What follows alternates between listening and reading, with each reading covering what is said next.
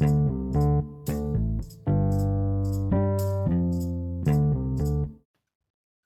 Boys and girls मैं हूँ हिमांशु कटियार और आप सुन रहे हैं हिमांशु कटियार टीचर्स आर्काइव आज के एपिसोड में ईवीएस सेक्शन ही देखेंगे सी टेट फ़र्स्ट पेपर के लिए. सो लेट्स स्टार्ट इसमें चीट, सबसे पहले बात करते हैं चीटियों की। चीटियाँ देखा होगा ना आपने कि लाइन में एक के पीछे एक चलती हैं तो ऐसे क्यों चलती हैं?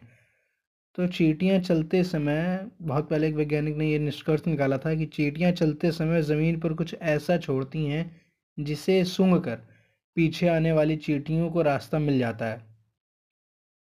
करेक्ट अब रेशम के कीड़े की थोड़ी बात करते हैं। मैं रे, इसमें जो पैरा दिया हुआ है एन में वो बता रहा हूँ पढ़ करके। मैं रेशम का कीड़ा हूँ मैं अपनी मादा को उसकी गंध से कई किलोमीटर दूर से ही पहचान लेता हूँ। तो अगर ये क्वेश्चन आता है, ऐसा कौन सा कीड़ा है जो अपनी माता को कई किलोमीटर दूर से गंध से पहचान लेता है तो वो है रेशम का कीड़ा, ठीक है? और बात करते हैं कुत्तों की।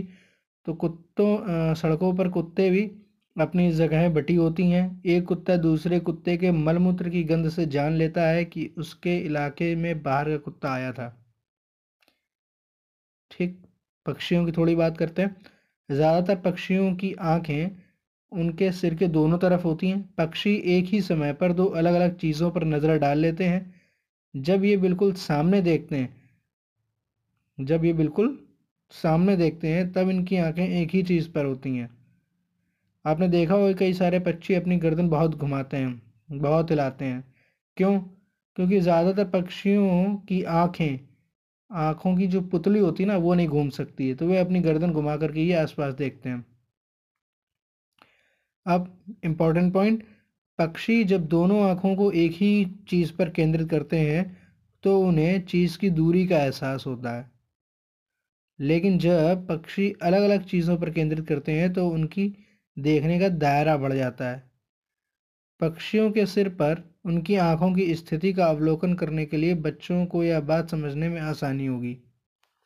मतलब अगर एक ही चीज़ पर पक्षी केंद्रित करेंगे तो उनको दूरी समझ में आएगी और अगर अलग अलग चीज़ों पर देखेंगे तो उनकी देखने की दायरा बढ़ जाएगा, ठीक है? अब चील, बाज और गिद्ध। जैसे पक्षी हमसे चार गुना ज़्यादा दूर से देख पाते हैं जो चीज़ें हम दो मीटर की दूरी से देख पाएँगे, वही ये चीज़ें पक्षी आठ मीटर से देख लेंगे। आमतौर पर माना जाता है कि दिन में जागने वाले जानवर कुछ रंग देख पाते हैं और रात में जागने वाले जानवर हर चीज़ को ब्लैक एंड वाइट ही देखते हैं मतलब काला और सफ़ेद रंग में ही देख पाते हैं। सांप भी ऐसे ही सुन पाते हैं मतलब उनके बाहरी कान नहीं होते हैं सांप सुनते हैं ज़मीन पर होने वाले कंपन से। ठीक है? उनके कान नहीं होते, उनके बाहरी कान नहीं होते हैं, वो ज़मीन पर होने वाले कंपन से ही सुन पाते हैं। जंगल में ऊँचे पेड़ पर बैठा लंगूर, पास आती मुसीबत, जैसे शेर, चीता आदि को देखकर एक खास आवाज़ निकालकर अपने साथियों को संदेश देता है इस काम के लिए पक्षी भी खास आवाज़ें निकालते हैं। कुछ पक्षी अलग अलग खतरों के लिए अलग अलग आवाज़ें निकालते हैं जैसे उड़कर आने वाले दुश्मन के लिए एक तरह की आवाज़ ज़मीन पर चलकर आने वाले दुश्मन के लिए दूसरी तरह की आवाज़। मछलियाँ खतरे में चेतावनी पर एक दूसरे को बिजली की तरंगें देती हैं। आई I मीन mean, बिजली तरंगों से संकेत देती हैं। और क्वेश्चन आता है कि मछलियाँ हाँ, अपने ऊपर संकट आने पर अपने साथियों को सूचित कैसे करती हैं? तो वो बिजली की तरंगों से सूचित करती हैं। कुछ जानवर तूफ़ान या भूकंप आने से कुछ समय पहले ही अजीबो गरीब हरकतें करने लगते हैं, जिससे कुछ लोग ये जान सकते हैं कि कुछ बुरा होने वाला है, भूकंप आने वाला है या फिर सन 2004 दिसंबर में आए सुनामी में कुछ लोग पहले ही, कुछ समय पहले जानवरों के अजीब व्यवहार और उनके द्वारा दी गई चेतावनी भरी आवाज़ों को अंडमान की एक खास आदिवासी जाति समझ गई। उन्होंने वह इलाका खाली कर दिया। इस प्रकार इस जाति के लोग सुनामी के कहर से अपनी जान बचा सके। अब बात करते हैं कौन सा जीव कितनी देर सोता है। तो बहुत से जानवर किसी खास मौसम में गहरी नींद में चले जाते हैं और लंबी भी इतनी कई महीनों तक फिर दिखाई नहीं देते हैं। सर्दियों में अचानक ही छिपकलियाँ कहीं गुम हो जाती हैं। क्यों? क्योंकि वो सोने चली जाती हैं सर्दियों में। स्लॉथ स्लॉथ क्या होता है भाई ये भी एक जीव है, इसके बारे में सुनते हैं। स्लॉथ ये भालू जैसे दिखते हैं, पर भालू नहीं है। ये दिन के करीब सत्रह घंटे पेड़ों से उल्टे लटक कर मस्ती से सोते हैं। मतलब ये कितने घंटे सोते हैं? सत्रह घंटे कैसे सोते हैं, उल्टे लटक के कहाँ पे? पेड़ों से। ये जिस पेड़ पर रहते हैं, उसी के पत्ते खाकर पलते हैं। इसलिए इन्हें कहीं और जाने की ज़रूरत नहीं पड़ती। जब ये अपने पेड़ के सारे पत्ते खा लेते हैं, तभी वे उस पेड़ को छोड़ते हैं। लगभग चालीस वर्ष के अपने पूरे जीवन काल में ये मुश्किल मुश्किल से आठ पेड़ों की, आठ पेड़ों पर ही घूमने की तकलीफ़ करते हैं। ये एक सप्ताह में एक बार ही शौच के लिए पेड़ से नीचे उतरते हैं। कौन से जीव हैं ये? स्लॉथ। ठीक है? स्लॉथ अट्ठारह घंटे सोता है। ठीक है? सत्रह अट्ठारह घंटे सोता है। और गाय चार घंटे सोती है। अजगर अट्ठारह घंटे सोता है। ज़िराफ सिर्फ़ दो ही घंटे सोता है। बिल्ली बारह घंटे सोती है। हाथी चार घंटे ही सोता है। ठीक है? ये इंपॉर्टेंट पॉइंट है।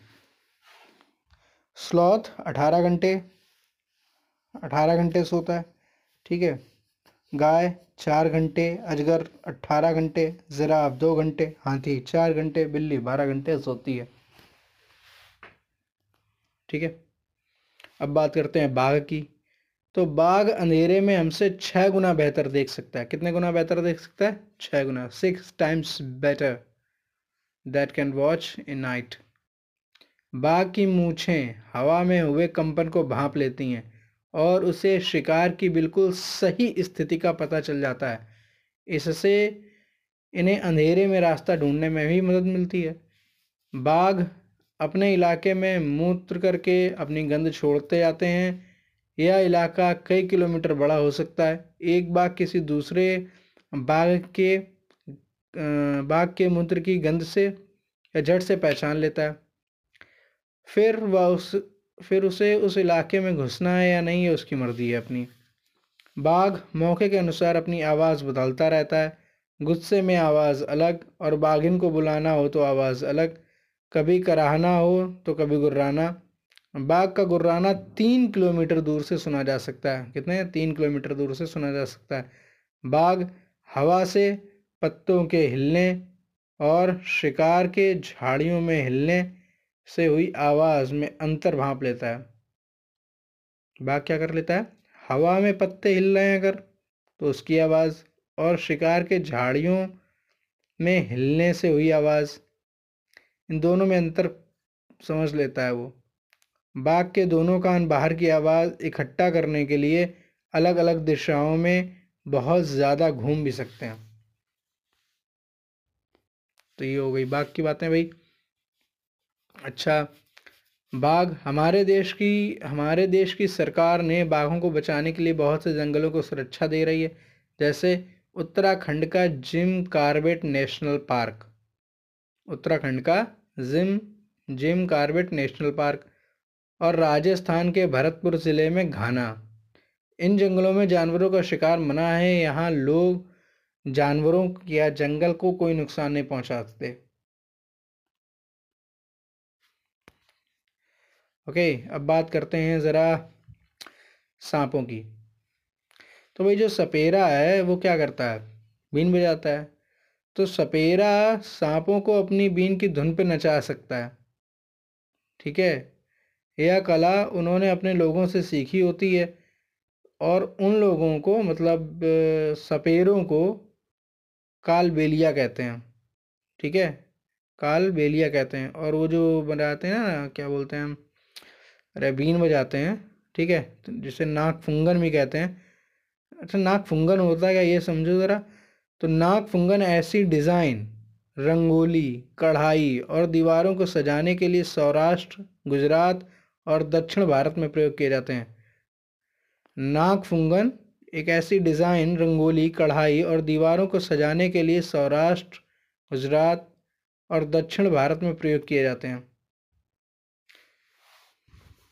ठीक है? अच्छा कालबेलिया डांस भी होता है तो भाई कालबेलिया डांस में भी सांप जैसी ही मुद्राएँ बनाई जाती हैं। बीन पार्टी जो होती है, उसमें बाजे भाई कौन कौन से होते हैं, ये भी समझ लो। तो बीन पार्टी में बीन होता है, तुम्बा होता है, खंजरी और ढोल। ढोल के अलावा बाकी तीनों सूखे लौकी से बनाए जाते हैं। मतलब कौन कौन से सूखे लौकी से बनाते हैं, ये बाजे?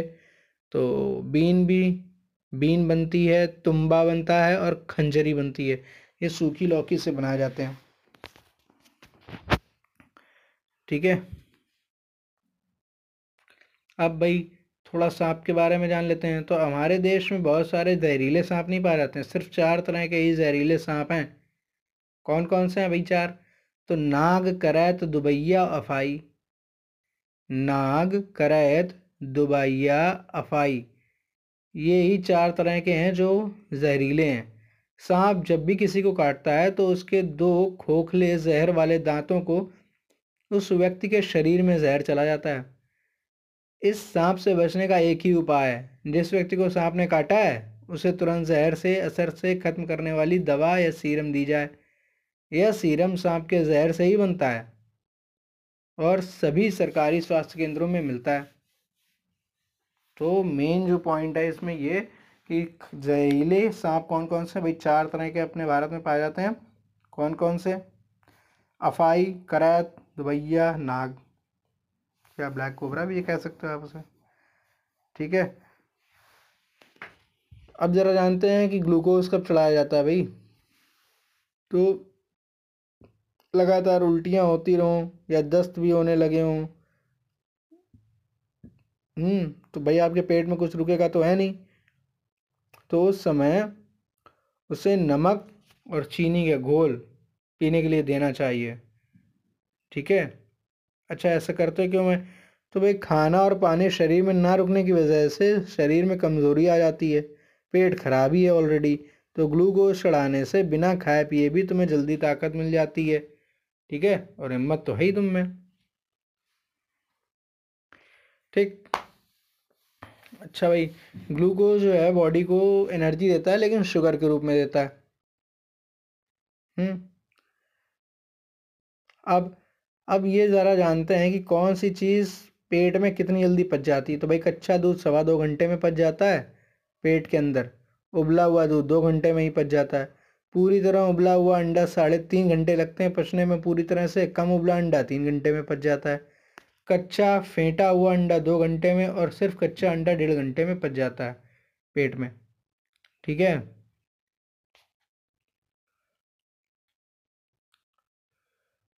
जल्दी पचाने के लिए हमारा पेट खाने को खूब बार बार घुमाता रहता है। ठीक है? और अगर आप दुखी हैं, परेशान हैं तो खाना ठीक से आपका पचेगा नहीं। और ये पाचन होता कैसे? हमारा पेट, कई तरह के, हमारा पेट पाचक रस छोड़ता है। पाचक रस एसिड की तरह होते हैं, ठीक है? कैसे होते हैं? एसिड की तरह होते हैं। क्योंकि तो आपने सुना ही होगा ना एसिडिटी हो गई है, खासकर जब खाना पच ना रहा हो। ठीक? तो भाई, ये सारे जो परीक्षण किए थे ना, वो डॉक्टर बोमेंट ने किए थे। बोमोंट। बोमोंट ने किए थे। ठीक है? इसमें एक जगह बात कही गई है, एक है जगह कालाहांडी। ठीक है? वो उड़ीसा का जगह है, कालाहांडी नामक जगह जो है, वो उड़ीसा की है। ठीक? अच्छा भाई। कुछ खाने की चीज़ें हैं, जो उन्हें एक दो दिन तक ख़राब से बचाने के लिए क्या क्या उपाय अपनाने चाहिए उनको? ठीक है तो उसके बारे में बात कर लेते हैं। तो भाई अगर दूध को जो है बचाना है, लंबे, थोड़ा लंबे समय तक उसको बचा के रखना है, ख़राब ना हो पाए तो उसके लिए दूध को क्या करो भाई, एक कटोरे में डालकर पानी के बर्तन में रख दो। पके हुए चावल बचाने हैं तो गीले कपड़े में लपेट के रख लो। हरा धनिया उबाल लेते हैं, प्याज और लहसुन खुले में रखते हैं नमी से बचाकर। ठीक है? अब अगर पूछा जाए आन आत्रेयपुरम कहाँ है भाई तो आत्रेयपुरम आंध्र प्रदेश में है। ठीक? और मामिडी टांड्रा, ये नाम है किसका? आम पापड़ का, जिसे हम लोग शायद आम, अपने यहाँ आम रस शायद बोला जाता है उसको। तो आम पापड़ का नाम जो आंध्र प्रदेश में बुलाया जाता है, उसको तब वहाँ आंध्र प्रदेश में कहते हैं मामिडी टांड्रा। ठीक है? अच्छा भाई, आंध्र प्रदेश में और क्या क्या भाई खाया पिया जाता है? तो वो भी समझ लो। तो आंध्र प्रदेश में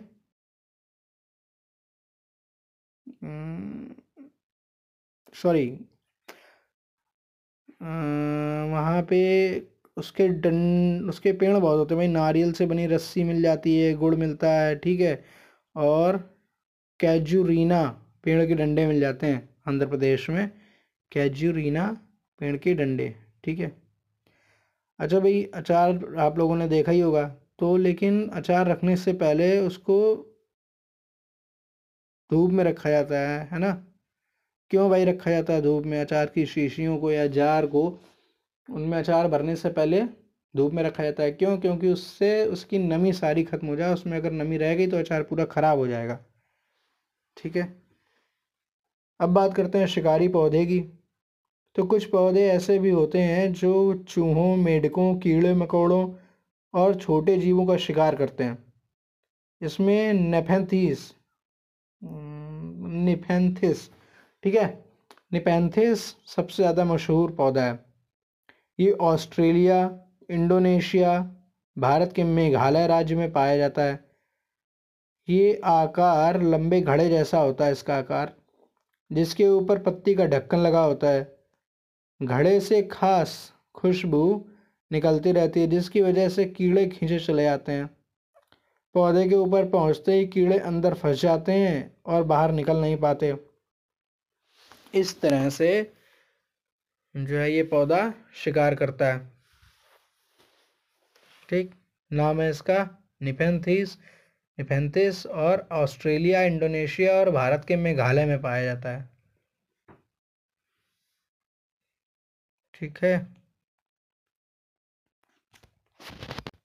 तो इस एपिसोड में इतना ही। मैं हूँ आपका host Himanshu Katiyar and Himanshu Katiyar is signing off thank you everyone